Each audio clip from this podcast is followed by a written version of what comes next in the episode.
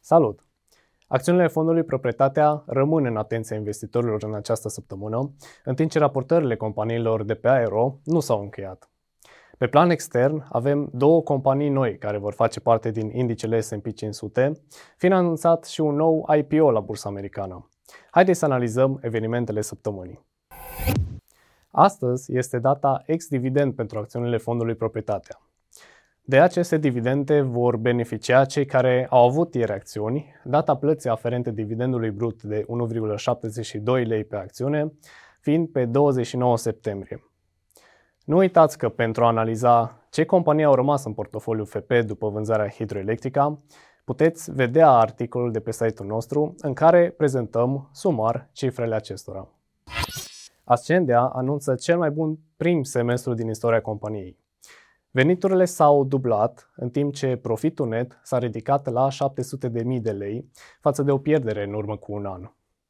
Veniturile din primele șase luni s-au bazat în special pe încasările de la companii mari și din încasările aferente proiectului EduLib, mai exact, Biblioteca Virtuală. Pentru al doilea semestru, societatea se așteaptă ca solicitările de servicii din zona de e-learning să continue la un nivel ridicat. Acționarii Sfera au aprobat luni plata unor dividende de 45 de milioane de lei din profitul net nedistribuit aferent exercițiilor financiare din anii 2020-2022. Dividendul brut pe acțiune se ridică la 1,16 lei, iar data plății va fi de 10 octombrie, în timp ce data ex-dividend este pe 18 septembrie. Transgaz, prin subsidiarea sa din Republica Moldova, va opera din 19 septembrie sistemul de transport al gazelor naturale al țării vecine.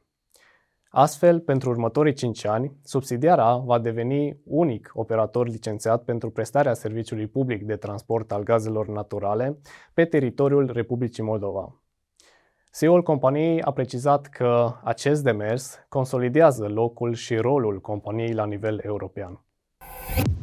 Softbinator încheie primul semestru cu o cifră de afaceri mai mare cu 57%, dar și cu o pierdere de jumătate de milion de lei față de un profit de 2 milioane de lei în urmă cu un an.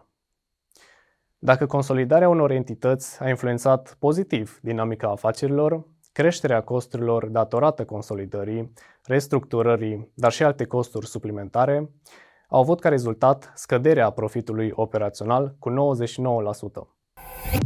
Analiștii Goldman Sachs par mai convinși de faptul că economia americană va evita o recesiune după ce au scăzut această probabilitate de la 20% la 15% pentru următoarele 12 luni.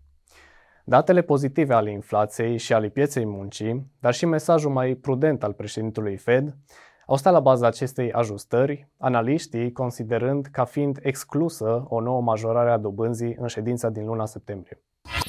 Acțiunile Airbnb au avut parte de un început de săptămână în forță și au crescut cu peste 7% marți, după ce s-a aflat că societatea va fi inclusă în componența indicelui S&P 500, începând cu 18 septembrie.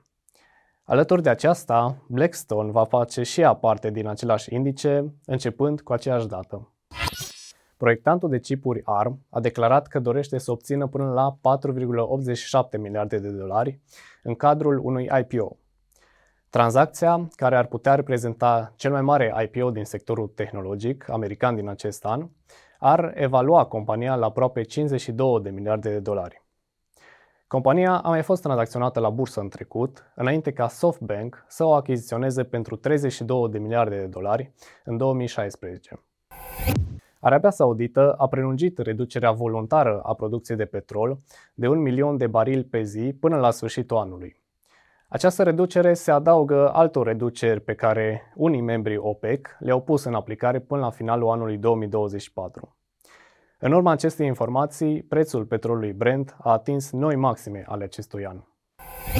Deși astăzi este data ex-dividend pentru acțiunile FP, alte două companii importante din indicele BET urmează să aprobe și să plătească dividende.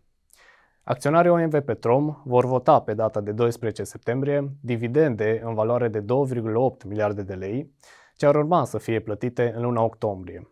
De asemenea, Acționarii Băncii Transilvania vor vota în 29 septembrie plata unor dividende de 900 de milioane de lei, care ar putea fi plătite în luna noiembrie.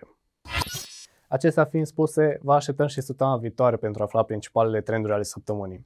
Nu uitați să dați like, share și subscribe, dar nu în ultimul rând să dați valoare informațiilor prezentate astăzi. Până data viitoare, investiți inteligent! thank you